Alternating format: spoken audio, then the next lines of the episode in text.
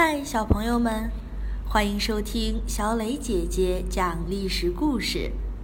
我们的故事全部来自专业正史，绝不细说。每周一、三、五，来跟我一起听一段故事，了解一段中国历史吧。今天我要讲的故事是《步步生莲》。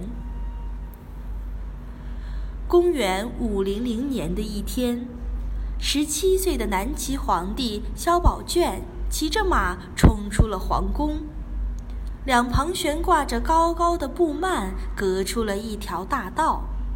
萧宝卷骑得飞快，马后面跟着几百个人在奔跑。前面有一条小沟，萧宝卷眼睛都不眨一下，一跃而过。他停下来，解下腰间的水壶，咕咚咕咚一顿猛喝水。回头一看，后面跑步的人快追上来了，他又翻身上马，狂奔而去。他跑到一栋普普通通的民房前，下马进了院子。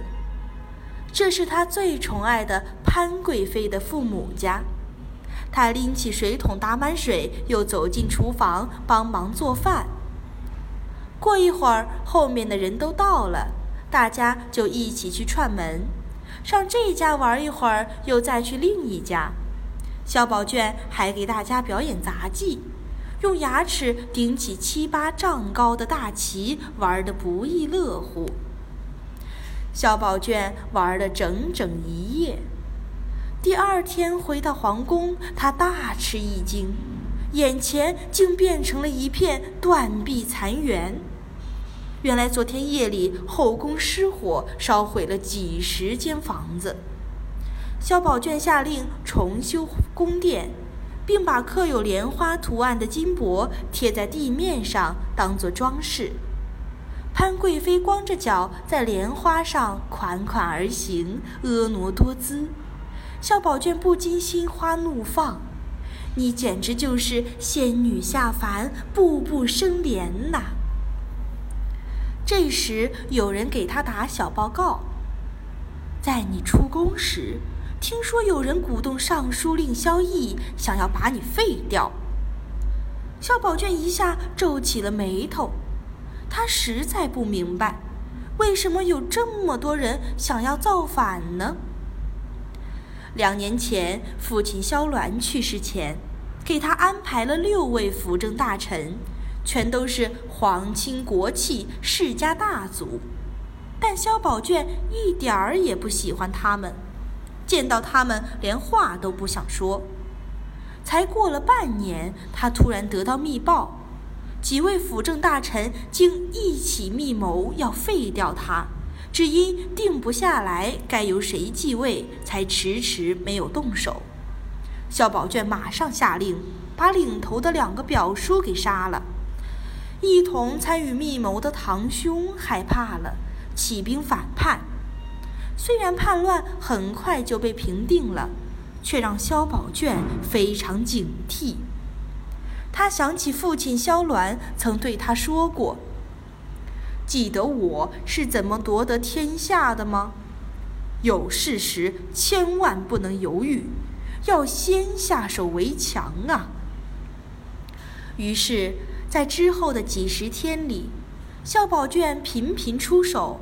把剩下的几个辅政大臣，甚至帮他平乱的大功臣，一个个全都给杀了。官员们全都人心惶惶，不得终日。一名七十多岁的老将从江州起兵造反了，他顺军顺长江而下，进逼建康城，却不料在第一天的战斗中，他就战败被杀了。紧接着，镇守军事重镇寿春的将领又向北魏投降了。萧宝卷赶紧调派豫州刺史萧绎、平西将军崔慧景分头进攻寿春。崔慧景率军刚出发，他作为人质的儿子就逃出了京城。崔慧景立刻折返，举兵反叛。他拥立萧宝卷的三弟向建康进军。崔慧景连战连胜。长驱直入，包围了宫城，情况十分危急。萧宝卷赶紧派人去请萧绎前来救驾。萧绎正在吃饭，把筷子一扔，立刻率领几千人马渡过了长江。他发动猛攻，几天后，崔慧景就战败被杀了。萧绎立了大功，被任命为尚书令，掌管了朝政大权。当有人打小报告说萧绎可能谋反时，萧宝卷猛地站起来，咬着牙吐出两个字：“赐死。”这两年里，他经历了太多太多，宁可信其有，先下手为强。有人劝萧绎快点逃走，萧绎说：“自古以来，有谁不会死呢？我身为尚书令，一国之相。”怎能叛逃呢？于是萧绎喝下了毒酒。噩耗传来，萧绎的弟弟雍州刺史萧衍，马上拿出早已准备好的竹子和木料，修建战船，起兵造反了。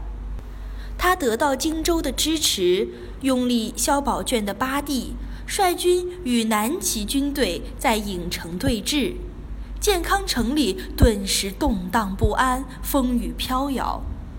萧衍稳扎稳打，用了大半年时间攻破了郢城，然后顺江而下，直抵健康。双方在秦淮河边血战，萧宝卷大败，退守攻城。萧宝卷倒是一点儿也不害怕，弓箭射到他脚边也面不改色。可是不久，一名将领反叛，冲进宫殿，就把萧宝卷给杀了。萧衍占领建康，获得了胜利，被封为良公，加赏九次。萧宝卷的八弟从江陵赶往建康，走到半路，萧衍就逼他禅让，自己当了皇帝。萧衍改国号为梁，历史上称为南梁。南齐只存在了短短的二十几年，就这样灭亡了。小朋友们，今天的故事讲到这里就结束了。你来说说，萧宝卷继位后才过半年，几位辅政大臣就一起商议，想要废掉他。可见他一定得罪了一大批官员。你觉得他为什么会得罪一大批官员呢？欢迎留言说出你的看法，感谢你的收听，我们下个故事再会。